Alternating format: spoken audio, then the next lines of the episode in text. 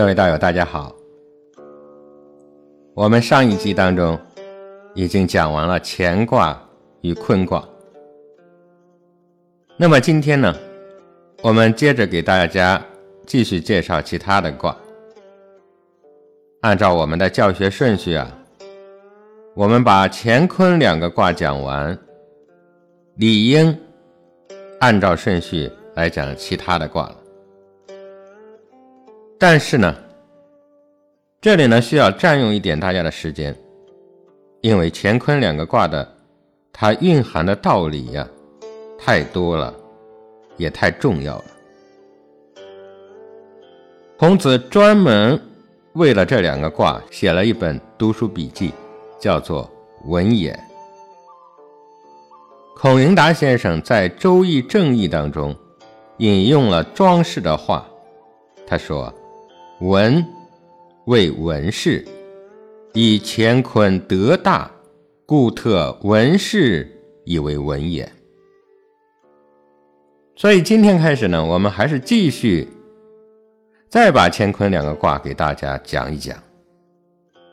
不过这次来讲乾坤两个卦，主要是给大家讲的是文言里面对乾坤的解读。那么，我们先来说说这个乾卦。周易里面讲乾，元亨利贞。那么这四个字啊，我想大家经常会看到。文言里面解释这四个字是什么意思呢？他说：“元者，善之长也。”哎，元。是众善里面最高的善，亨者，家之惠也。他说亨是众美的集合，利者，义之和也。这个利，它是义理的统一。真者，事之干也。啊，真是事业的主干。君子体人足以长人，家惠足以合理，利物足以合义，真故足以干事。君子行此四德者，故曰乾元亨利贞。啊，这就是说。君子履行仁义，就足够可以号令大众；众美的结合，就足够可以符合礼义；利人利物，就足够可以合同义理；坚持正道，就足够可以成就事业。那么，君子身体力行这四种美德。所以说，乾卦它具有这四种品德，叫做元亨利贞。文言里面又讲：乾元者，始而亨者也；利贞者，性情也。这是说元亨是讲天具有生成之功、和谐之美。利贞是讲天具有恩惠之情、永恒之性。他说：“钱使能以美丽立天下，不言所立，大义哉！”啊，这是说钱为天，只有天才能把美满的利益施于天下，而且呢，从来不提起他的恩德。哎，这是多么的伟大呀！他说：“大哉乾乎！刚健中正，纯粹精也。”啊，这是在赞叹乾，也就是天的伟大。它是真正的刚强、进健、适中、均衡，达到了纯粹精妙的境地。说六爻发挥，旁通情也；师承六龙，以御天也。啊，这个是讲六个阳爻发挥了舒展，广通天道、地道、人道。这个阳气的结晶，也就是太阳，驾驭着六条飞龙在空中飞行，这其实是象征着驾驭天道。说云行雨施，天下平也。这是讲天上分布着云彩，降洒着雨露，普天之下通享和平。啊，这解释的极为的精彩。这是说，乾所代表的天，或者说叫阳气，它能够啊生养化育万物，又能够利益品数，合同干纪。所以呢，我们君子应该效法他。根据孔子这个提示。后人啊，把它讲得更加的详细，啊，比方说这个元，它还代表着春，啊，春天是一元复始、阳气萌动的时候，万物生发，所以呢，它体现了仁德，哎，显示出了仁爱之意。亨呢，代表着夏天，这个时候万物通畅调达。形成条理，所以说它合乎于礼德。立是秋天，秋气属金，万物成就，各合其宜，所以说是合于易德。真，则是冬天，冬即收藏，哎，那当然就是诸事都干了。君子若能效法这些，这也就是天之道，所以自然能够人人爱物，开物干纪。整个儒家的道理，整个易经的原则，我想啊，几乎这句话全讲完了。咱们如果能够细细的体会，并且努力的践行，实在是啊，受益匪浅。所以我们知道，《易经》它本来是一部占卜之书，那么孔子把它提升为一部足以拓扬人性、导引人生的义理智慧之术。断在此举，否则就只是个术数而已了。所以也希望大家能够善于体会孔子的苦心呐，咱们能够。高大其心志，上体天道，以成仁德。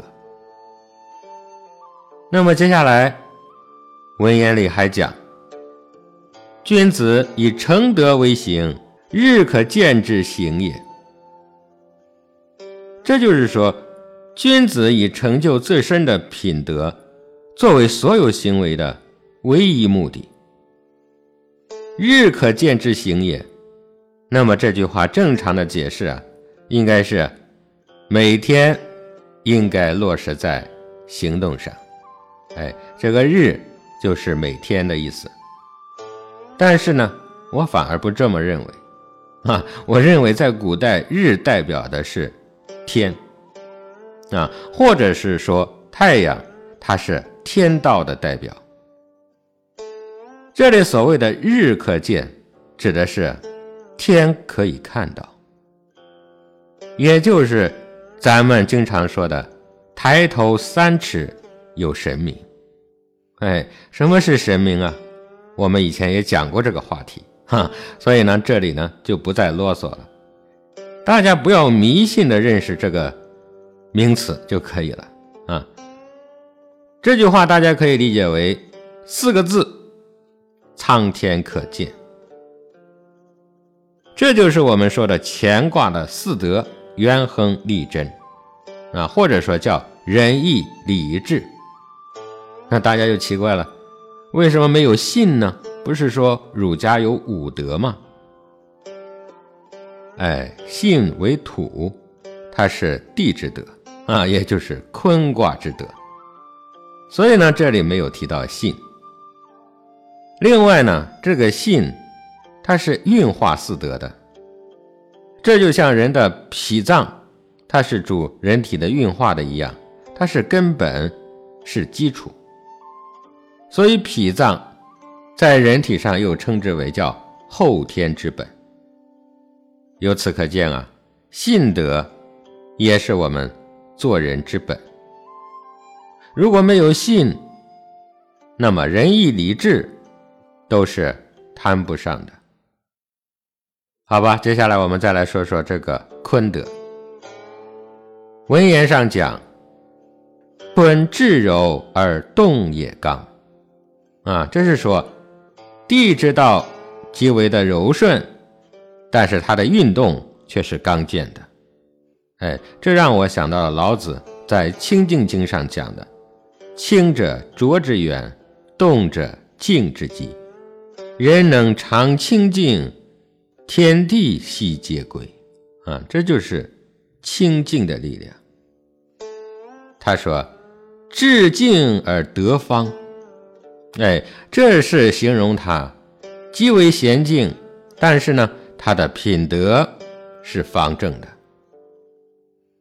那么从这里，我们也要明白一个道理：圣人告诉我们啊，至静才能得方。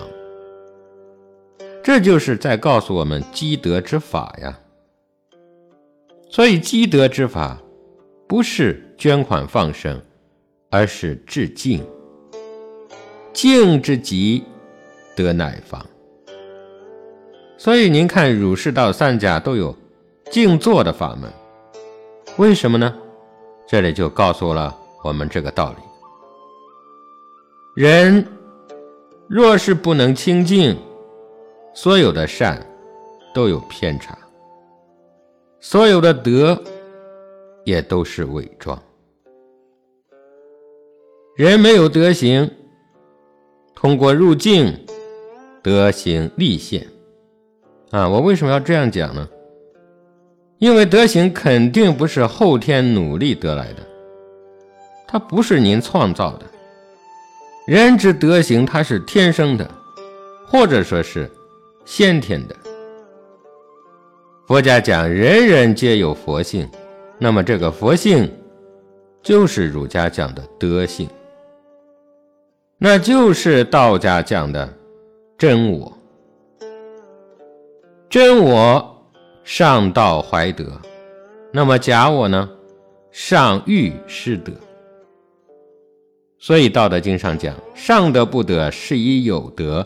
下德不失德，是以无德。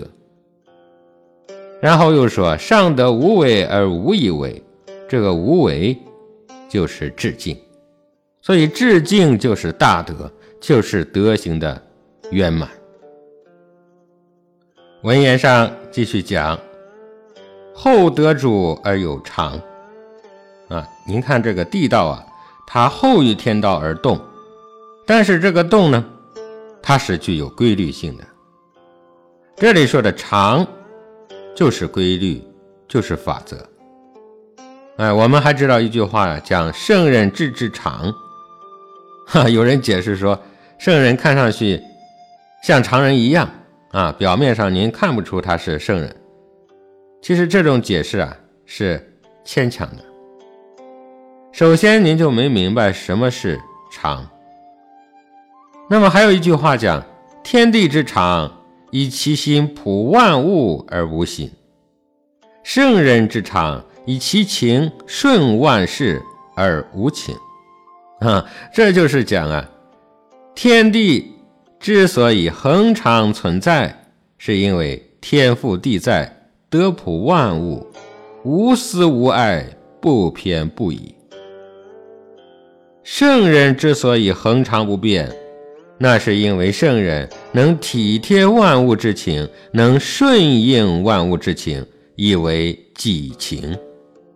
那么成为了己情，那就达到了忘却自我、无有私情、不偏执于一物的高尚德行。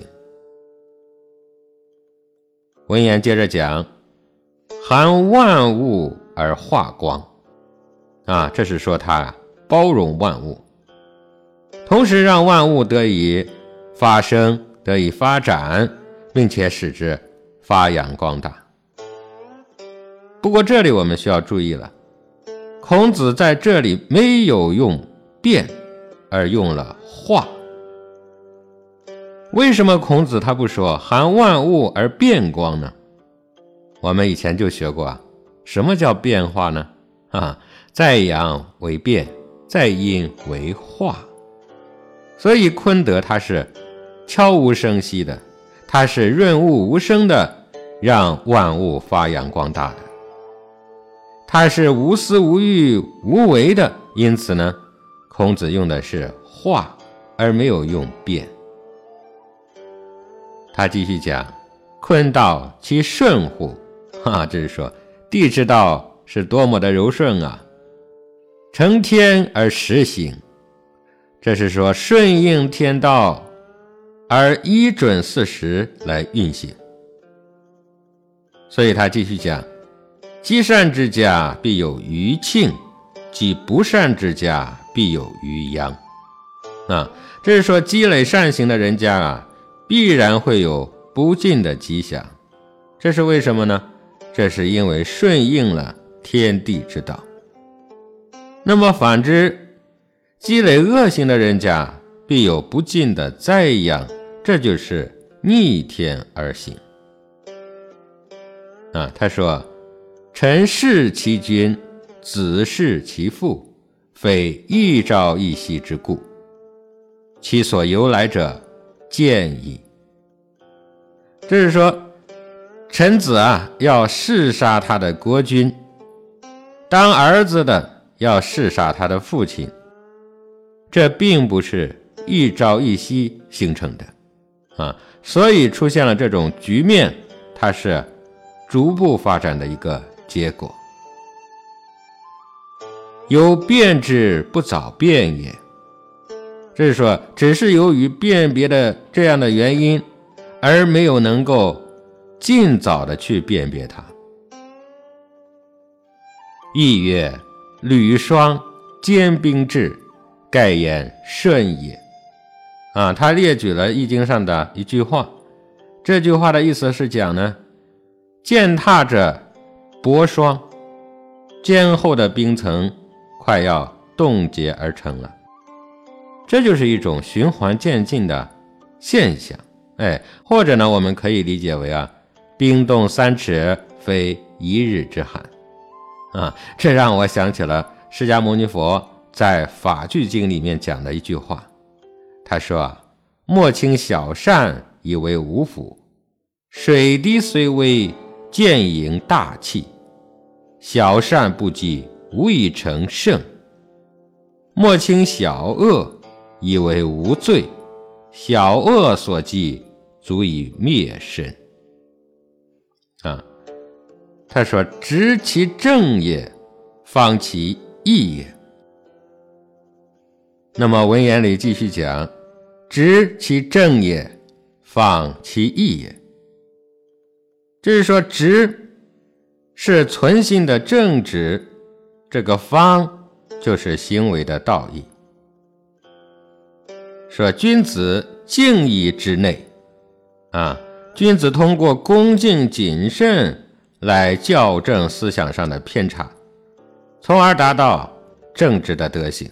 哎，其实这里呢就告诉了我们方法论了。说义以方外，啊，这是要用道义的原则来规范行为上的悖乱，以遵循道义。敬义利而德不孤，啊，这是说恭敬道义的德行树立起来了，那么他的德行呢，就会产生广泛的影响。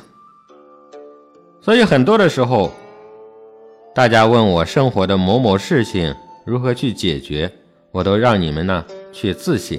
哈，看上去啊不是你们的错，但是为什么要让你们去自省呢？就是这个道理，敬义利而德不孤啊！你的德行够了，影响别人，甚至改善别人，这是迟早的事情。说直方大，不习无不利。保持正直、端方、大气的胸襟，那么即使是不习时事，也不会有什么问题，也不会产生不利的影响。这里所谓的直方大，这是地之厚重的本性，是厚德载物、有容乃大的特性。地不像天一样高高在上，但是坤之地踏踏实实、实实在在的，能容世间万物，能载世间万物。这些都是所有的事情原始应具之德。世人都应该严循这种特性，才能够顺应世间万物的规律。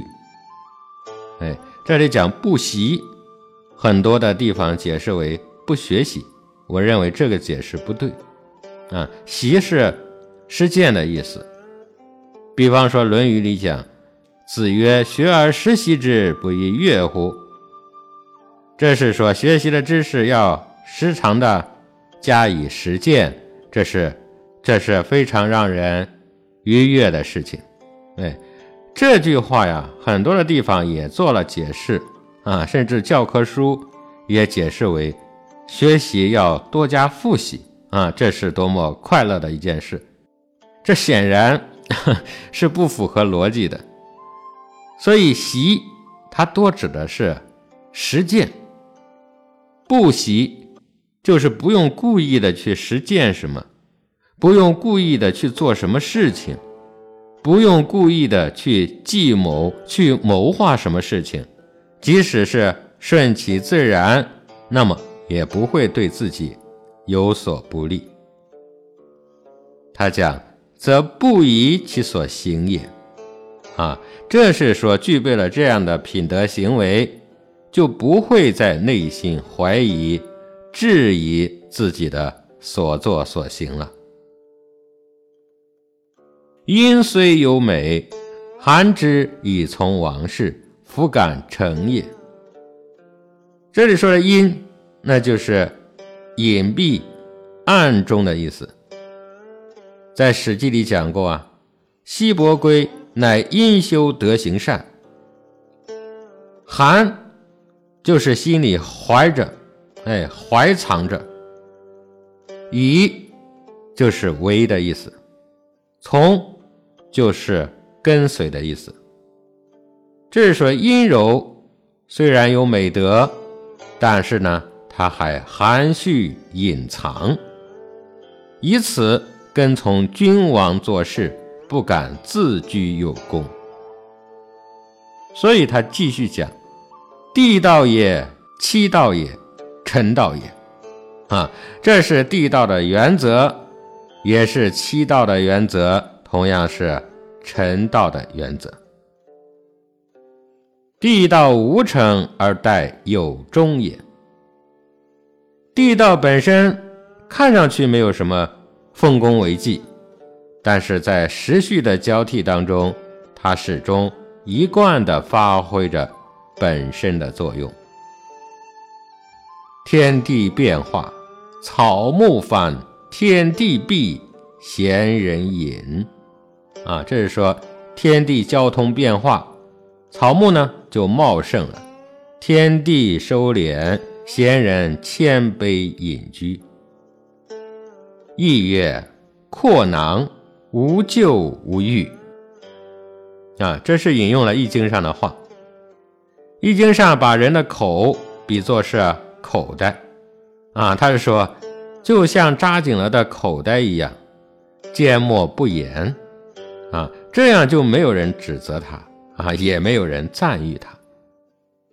在日常生活当中，我们经常会听到说“祸从口出”，哎，“守口如瓶”，啊，“言多必失”，啊，还有呢，“听其言，观其行”，还有一言既出，驷马难追等等这样的说法。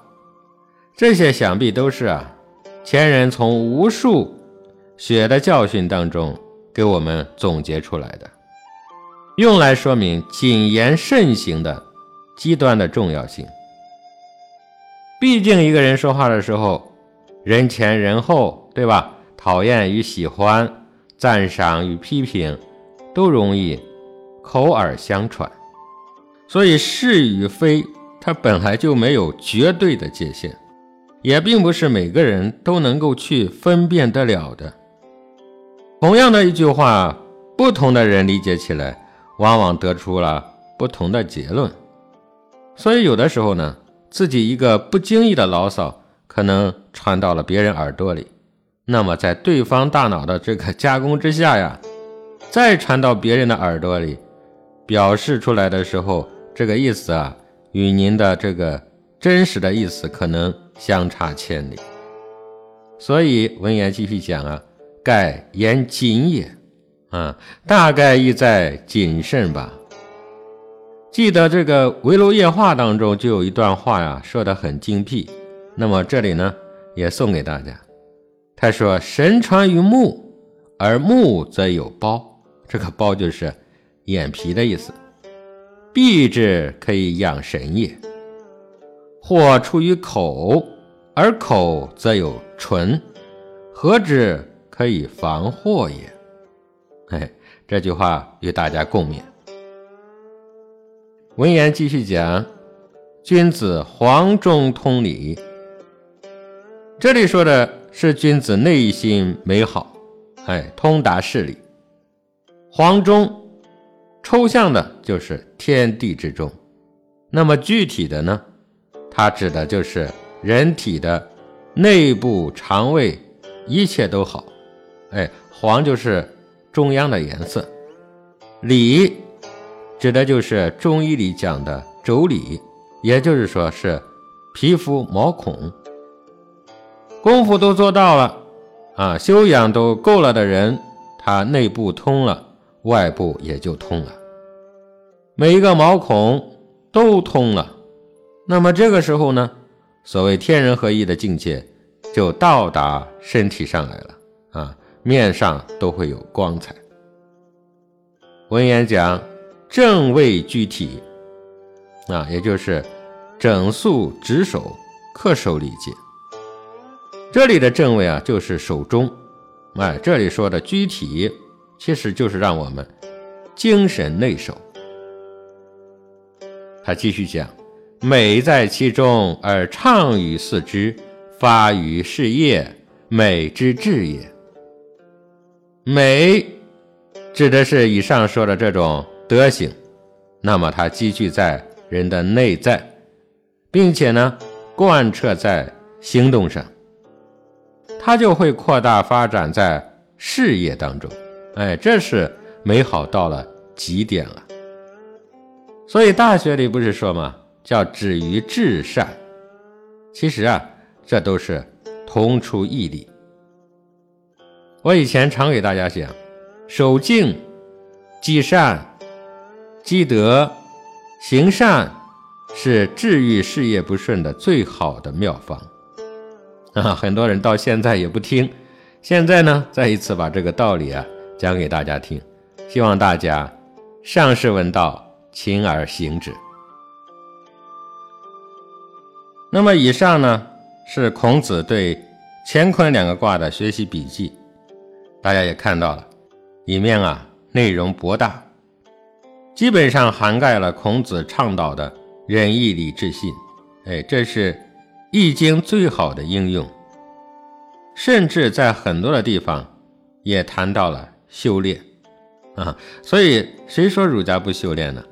啊，我看到很多的学者解释儒家的经典，甚至这个几年前的时候，还有看到我国一个著名的研究孔子的学者，啊，我这里就不说是谁了。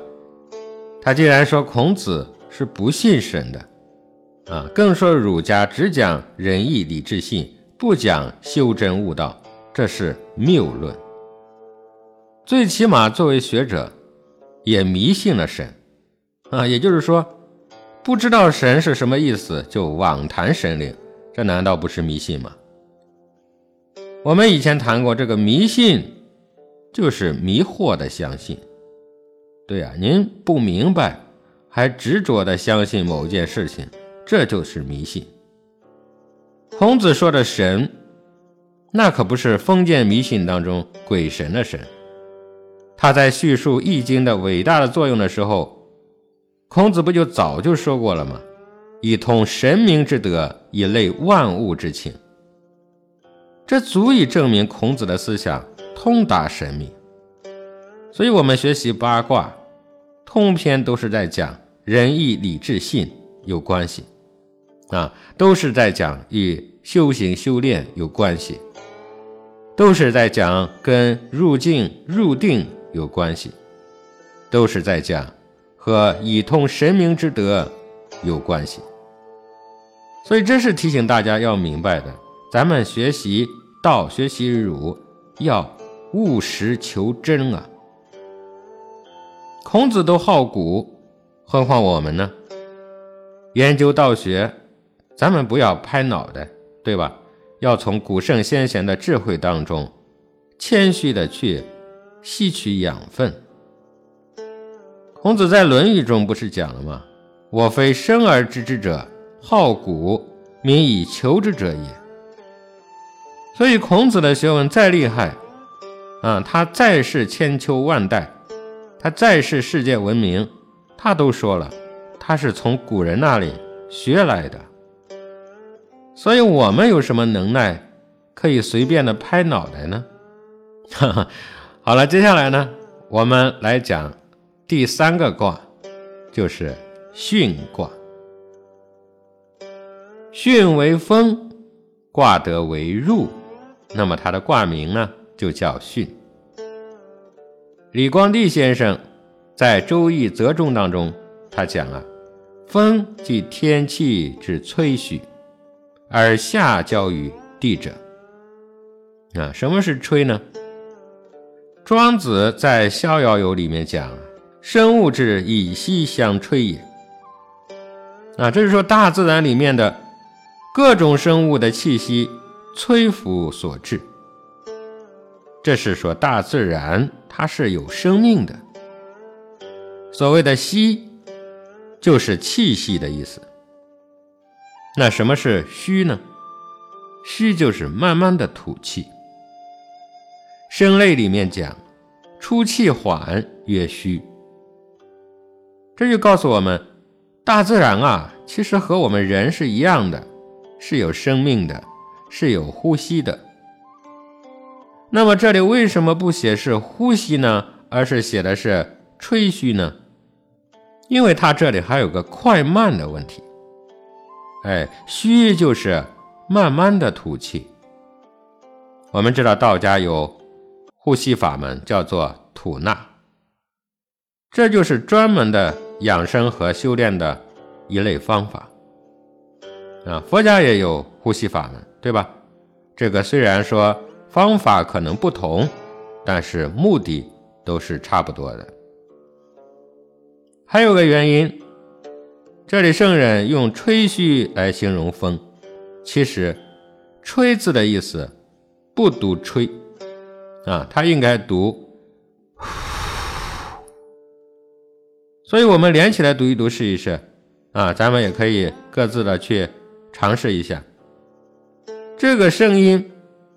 不就是风的表现形式吗？所以风是天气之吹嘘。巽卦两个阳爻动于上，啊，这就象征天气之吹嘘。底下一个阴爻呢，阴爻代表着大地。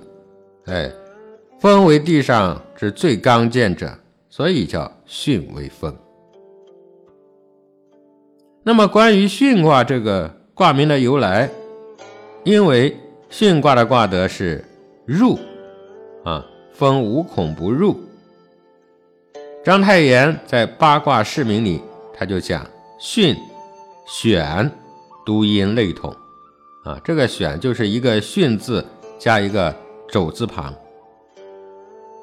广雅里面讲选纳，纳就是接纳的纳，还有呢纳，这个纳呢，就是一个女字旁，一个内在的内，这个读纳，它是娶的意思啊。我们知道有个词啊，叫纳妻、纳妾，哎，就是这个纳字。他还说入也啊，他说的是选纳纳入也，哎，说的其实都是入的意思。《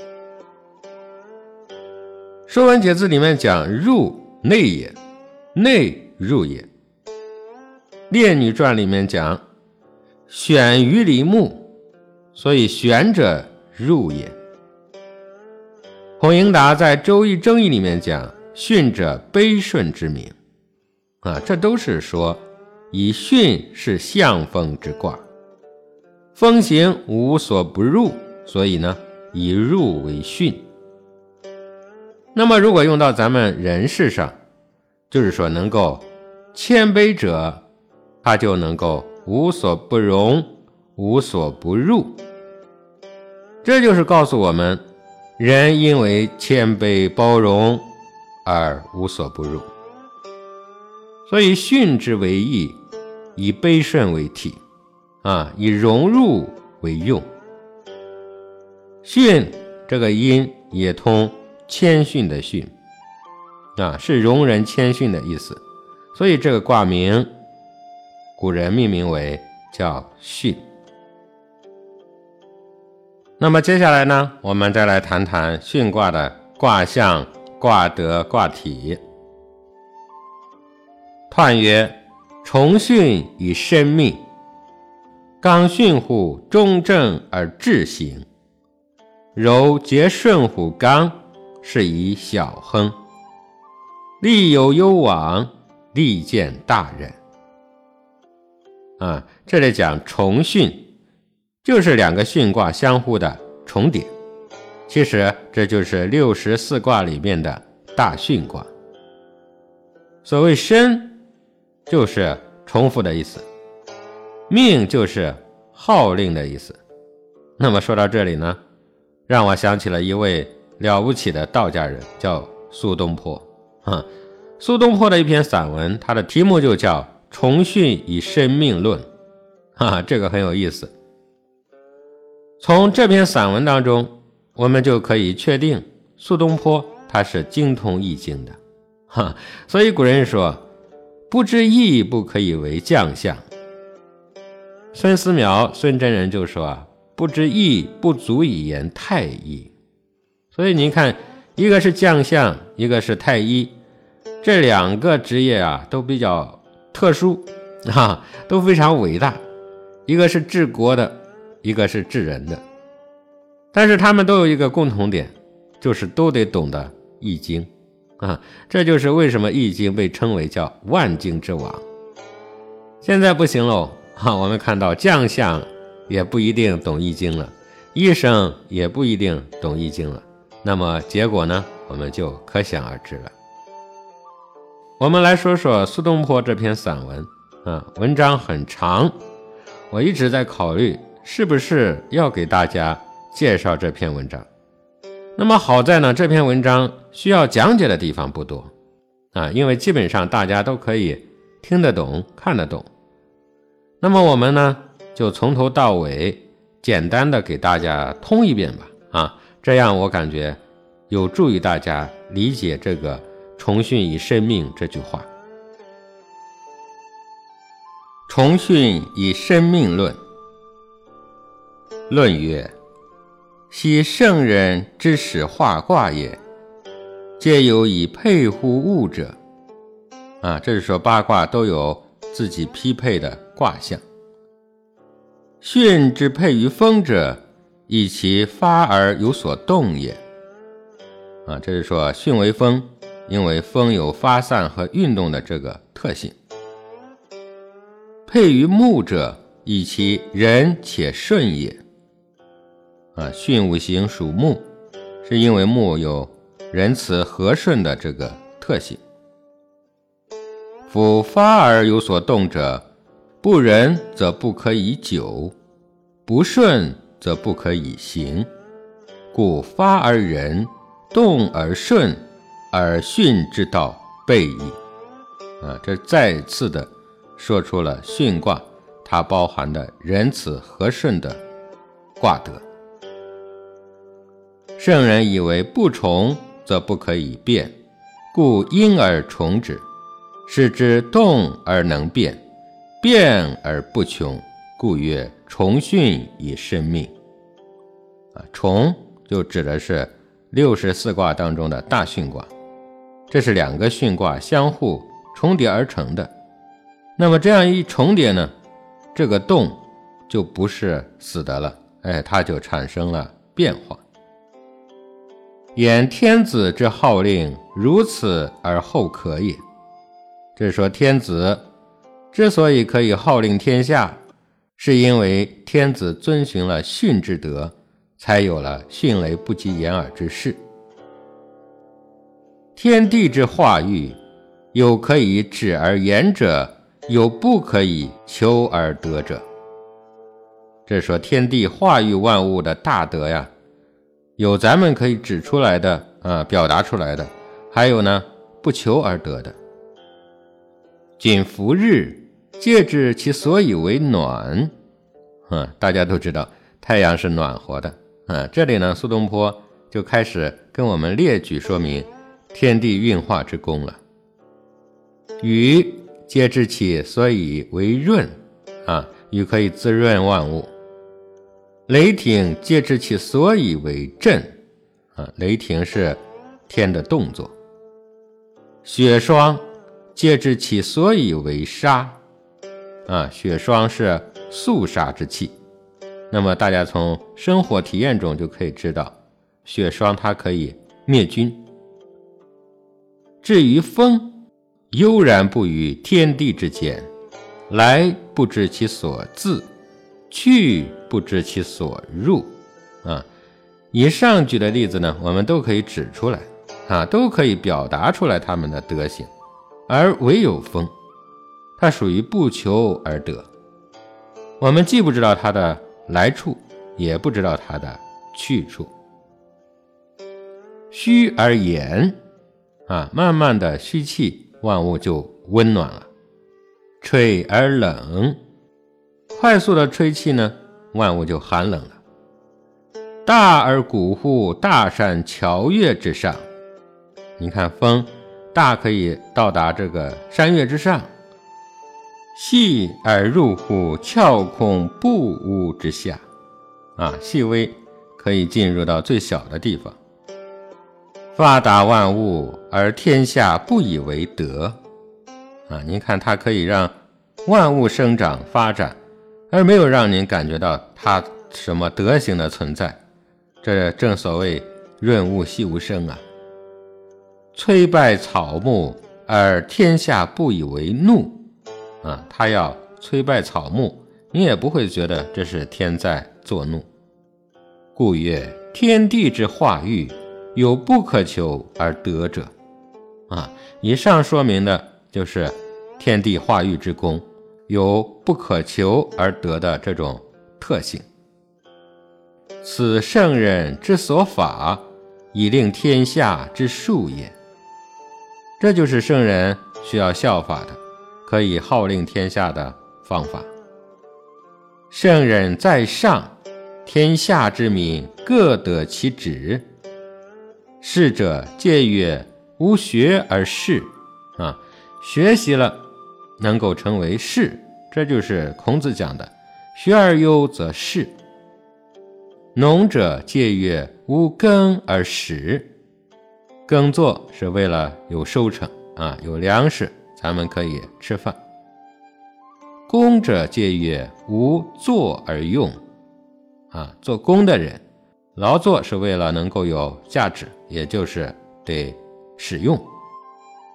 古者借曰。无富而贩，啊，商贾是为了贩卖商品的。不知圣人之治命令以鼓舞，通变其道，而使之安乎此也。啊，这是说我们不知道圣人制定命令以让民众受到鼓舞而得到发展啊，他们能够通达而各行其道。让民众安定于此。那么这是为什么呢？圣人志在上也，天下可由而不可知，啊，可以有缘由，但是呢不知道；可言而不可议，啊，可以说出来，但是啊不可以议论。盖得乎训之道，啊，这就是训的卦德，啊，义者圣人之动，啊，义学是指导圣人的行动的。而卦者，动之时也。那么所谓的卦呢，就是行动的时机。古之彖曰：先甲三日，后甲三日。而巽之九五亦曰：先庚三日，后庚三日。啊，这是说的古卦的卦辞。而说者为甲庚皆所以生命。而先后者，慎之至也。啊，有先有后，这是说明了谨慎到了极致。圣人悯思民之愚，圣人怜悯众生咱们的这个愚昧，而不忍使之拒泄于罪利也。圣人呢，不忍心众生恐惧的陷落到自己的罪过里。故先三日而令之，所以呢，最初的三天呢是来命令的，后三日而申之，这个后三天啊，再次的重申这个命令，不从而后诛，盖其用心之甚也。啊，从来不是一下子就惩罚民众，而是发心非常的谨慎。以致神之化令天下，使天下不测其端。天地号令天下，使天下不能够发现这是什么时候开始的。以至祥之法晓天下，使天下明知其所必。至祥就是极其的详细，晓就是昭告，必就是避而不犯。那么这句话呢，其实是讲。把极为详细的这个法令啊，昭告天下百姓，让他们能够清楚的知道哪些事情是不能去干的。天下不测其端，而明知其所必。百姓呢，不知道法令的发端，但是却能够明白这个法令啊，是咱们要规避的事情。故泯然相率而不敢议也。啊，所以不敢相互的议论。上令而下不议，上边的号令，下边的人不加议论。下从而上不诛，下从上，所以呢不会受到惩罚。顺之至也，哎，这是极致的柔顺的德行。故从训之道，上下顺也。谨论。啊，所以说巽卦的这个道啊，就是上下柔顺的这个德行。这里最后讲的谨论，就是啊谨慎的论治。啊，这是苏东坡说自己写这篇论文是非常谨慎的。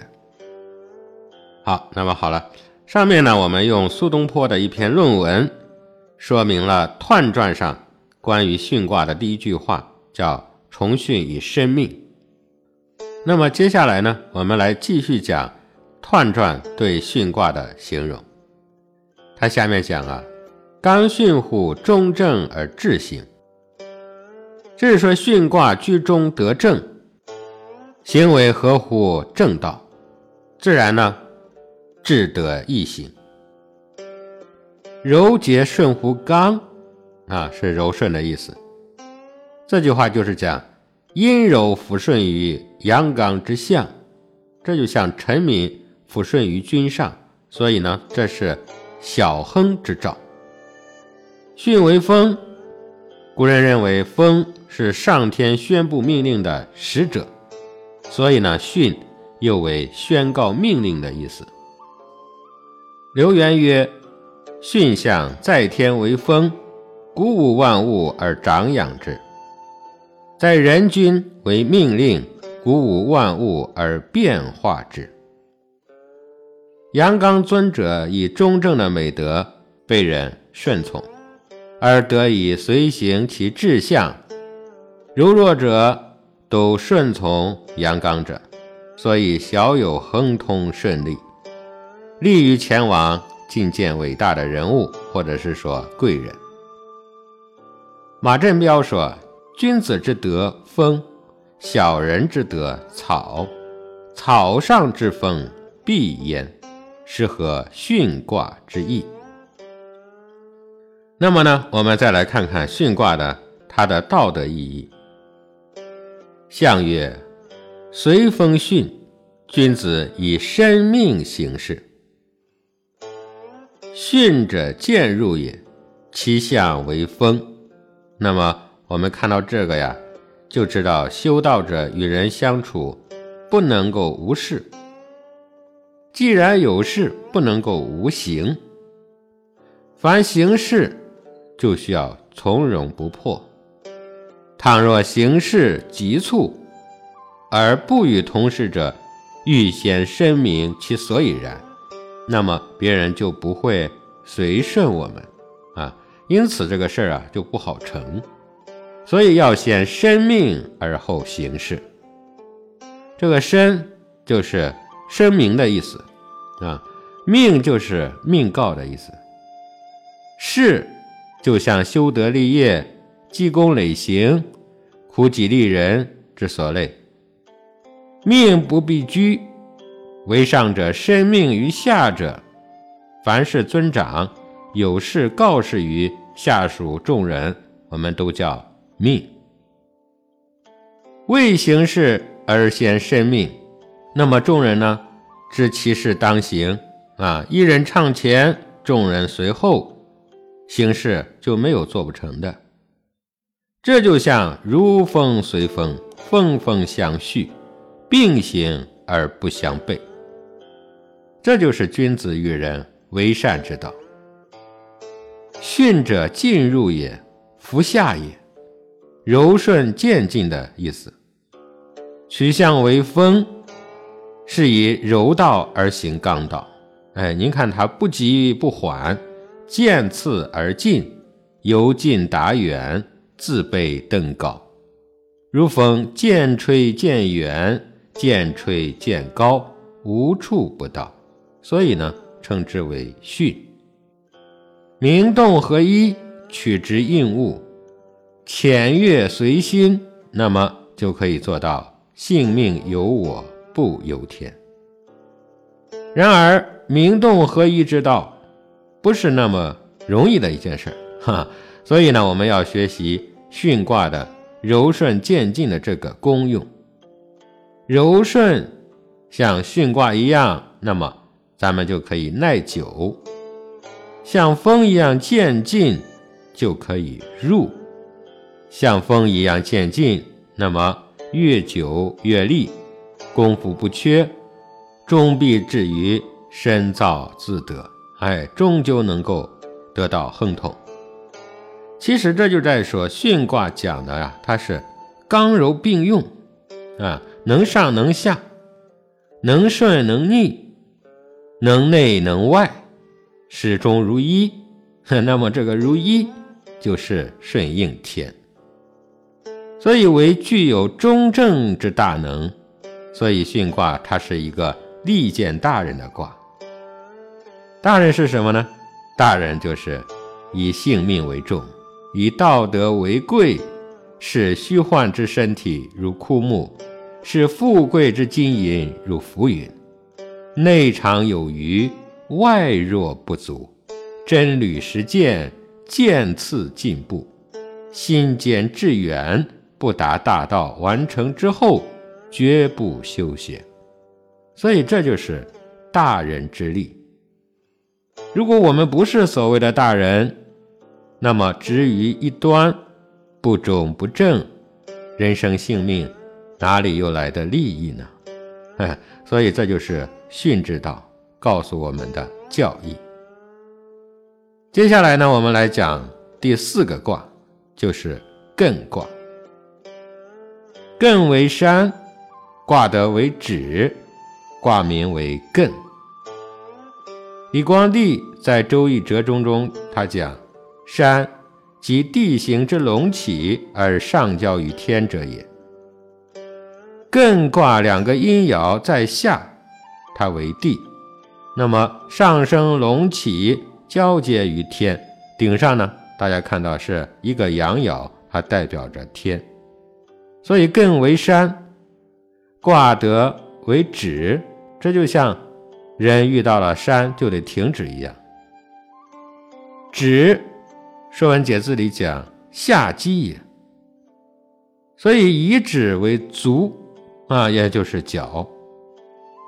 广韵上讲到“停也，足也”；道德经上讲到“知足不辱，知止不殆”。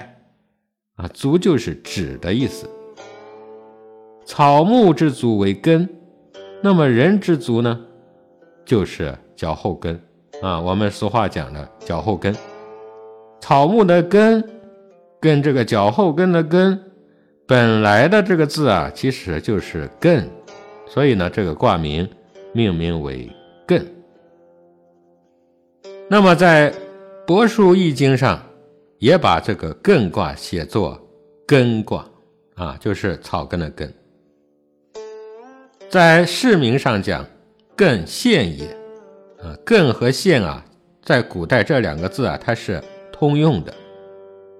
古文字里边的艮字。是上面一个木，下边是侧立的一个人身，啊，它与木相背。所以呢，《说文解字》上讲“艮横也，从比目”。啊，您看这个“比”是侧立背向人形的意思，所以呢，艮又为背，艮为无见，也就是说看不到。王弼说。背者无见之物也。人若无见，那么他就会啊自然的静止。静止而无见，则不惑其深意。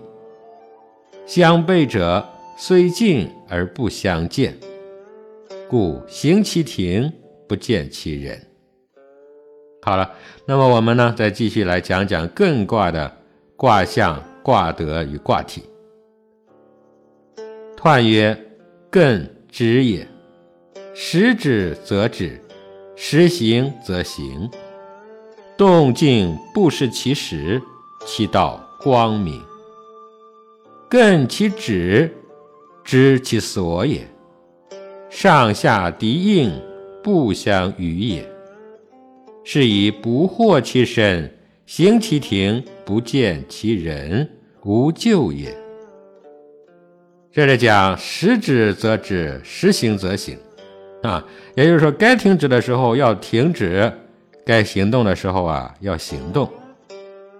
动静不失其时，其道光明。行动和停止都要顺应天时，那么这样呢，大道就是光明的。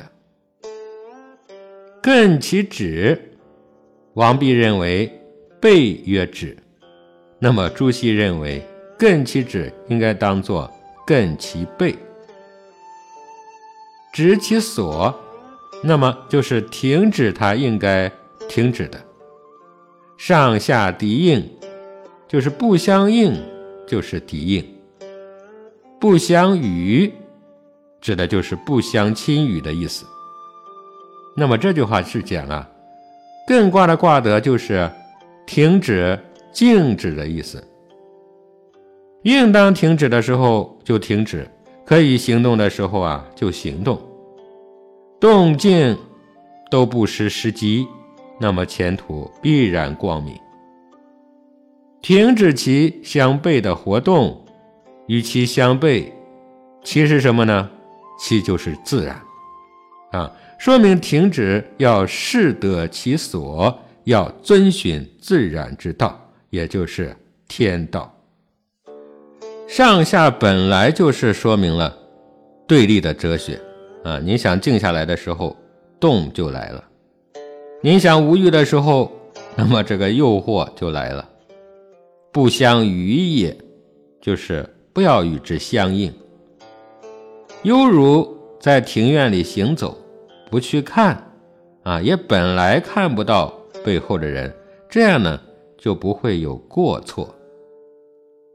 孔颖达讲：“艮止也，静止之意，此乃象山之卦，其以艮为名。视之于人，则是止物之情。”啊，这是说，用在咱们人身上，指的就是格物，哎，不为外物所染，防其动欲，啊，是为了防止我们动了欲望，动了念头，动了心。故谓之止啊，所以呢，这就是为什么叫做止。老子讲：不现可欲，则人心不乱啊。不去看能够诱惑你的这些啊，使你产生欲望这些东西，您的心啊就不会乱。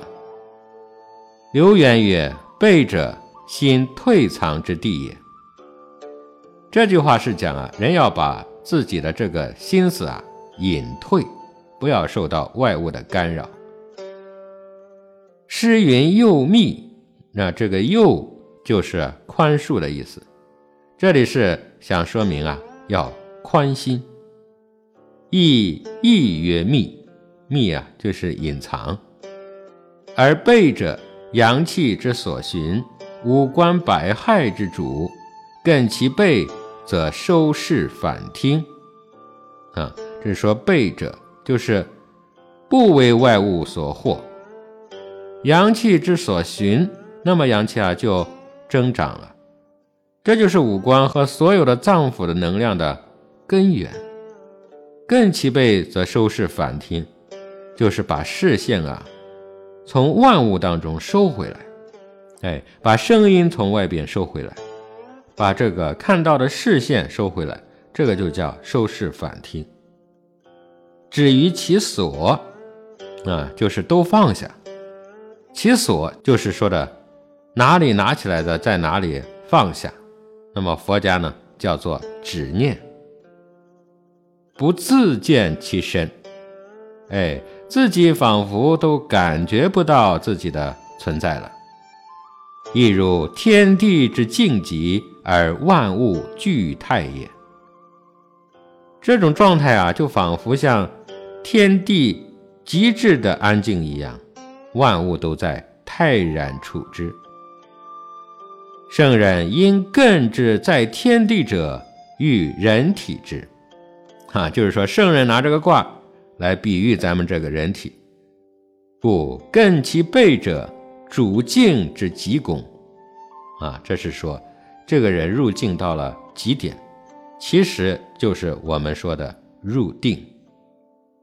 存养之要道也，存就是存在啊，是生存；养就是蓄养，合起来其实就是说的养生之道啊，蓄养性命之学。听者心中之舍也，心应事之地也。这就是说我们这个心田，哎，心舍就是心的屋舍，是心。应对万事万物而有所感触的地方，悉心退藏于密，所以啊，要放下尘烦，要洗去俗世，要深藏其心啊。中医讲叫心藏神，叫心神。新君听事之庭，虚若无人焉。心是人之君主。所以呢，叫心君。君主都是要听事的，哎，是来判断事情的。用新君的这个衙门，哈哈，来做了一个比喻。虚若无人，就是虚无的，好像没有一个人一样。那是什么状态呢？对吧？您新君的这个衙门，天天没有什么人，没有什么事儿，这就是所谓的空嘛。哎，这就是老子《清净经》上讲的：“内观其心，心无其心；外观其行，行无其行；远观其物，物无其物。三者即物，唯见于空。”啊，这就是老子讲的这个意思，则得静存之要啊，这就是入境的制要法门，故无咎啊，所以不会有过错。这个过错不是指人事上的过错啊，它指的是咱们性命的过错。因为这一段话一直在讲生命科学呀。刘源还说：“内不见有己，而觉外感之源。静到仿佛看不到自己了，嘿，这样就隔绝了我们外在的这个感觉。这就是我们说的眼耳鼻舌身意，色声香味触法，就是我们说的这个五欲六尘啊。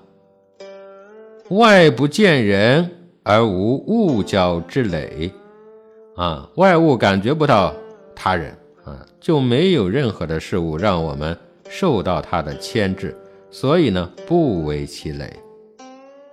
中有主而神明不乱，这个指的就是真我。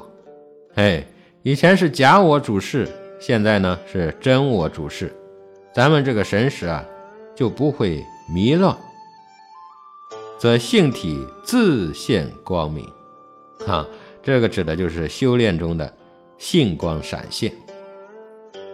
那么呢，我们最后再来说说这个艮卦的它代表的道德的意义。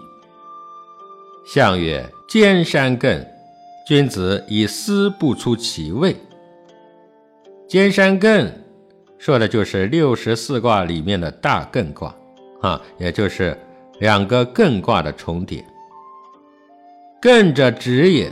取象为山，千山万山总是一指啊，这就是艮的象。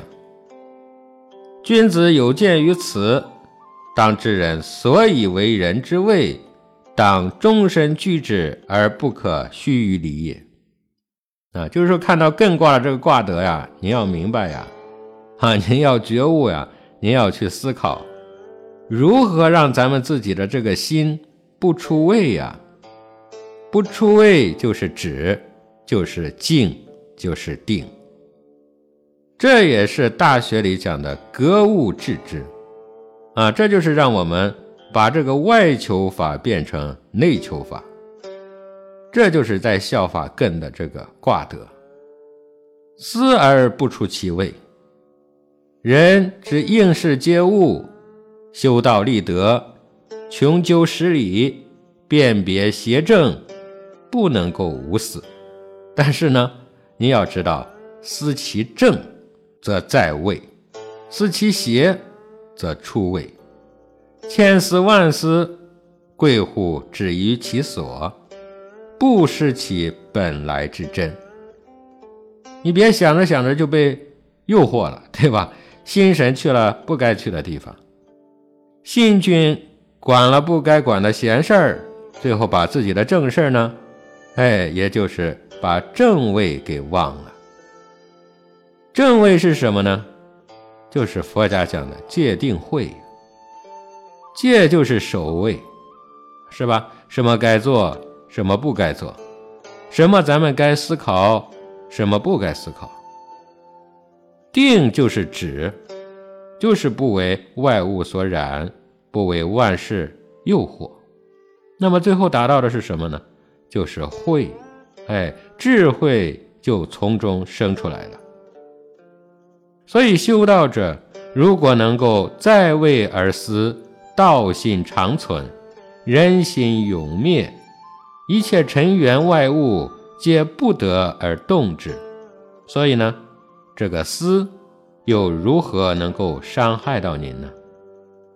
啊，我们身边有很多人啊，看上去空空无为。孤寂守静，虽然说忘物忘形，一无所思，但是如若是绝不关乎自己的身心性命之道，其实这样也是一种出位。啊，大家看这个“位”字啊，是一个人一个立，人立则不动啊，这就表达了止于其所的意思，止于其所之思。据众理而应万事，虽终日思之，未尝出位，犹如无死。哈哈，这里我们就知道啊，知得一，万事毕；若不知一，那么四季出位了。天下学人能知一者有几人啊？呵呵，对吧？《道德经》上讲：“昔之得一者，天得一以清，地得一以宁，神得一以灵，谷得一以盈，万物得一以生，猴王得一而天下正。”啊，这个一啊，就是道啊。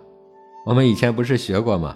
无极生太极，太极生两仪，到了阴阳啊，它就变成了一体两面了。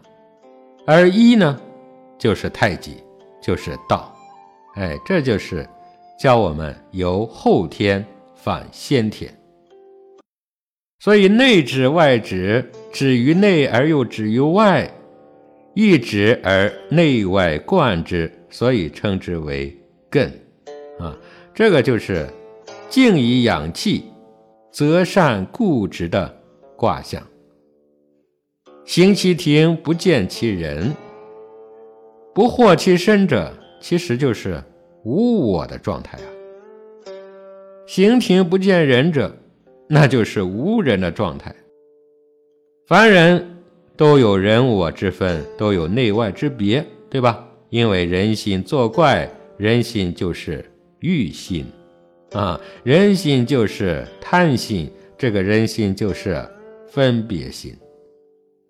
因此呢，有心则有我。有我则有人，有我有人，不知其所止，好散之源也。这就是咱们性命堪忧的开始啊。那么能够根其背，则人我之心俱化；无人我之心，则人心去而道心生啊。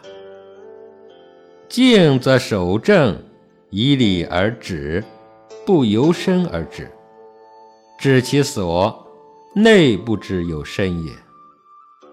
动则行正，以理而行，不顺人而行。知其所，外不知有人也。无我无人，既能指内，又能指外。动静随时，内外合道。行之止之，皆出于无心。这就是艮卦告诉我们的。性命攸关的意义，哎，这就是天地自然的大仁爱，这是古圣先贤的大慈悲呀。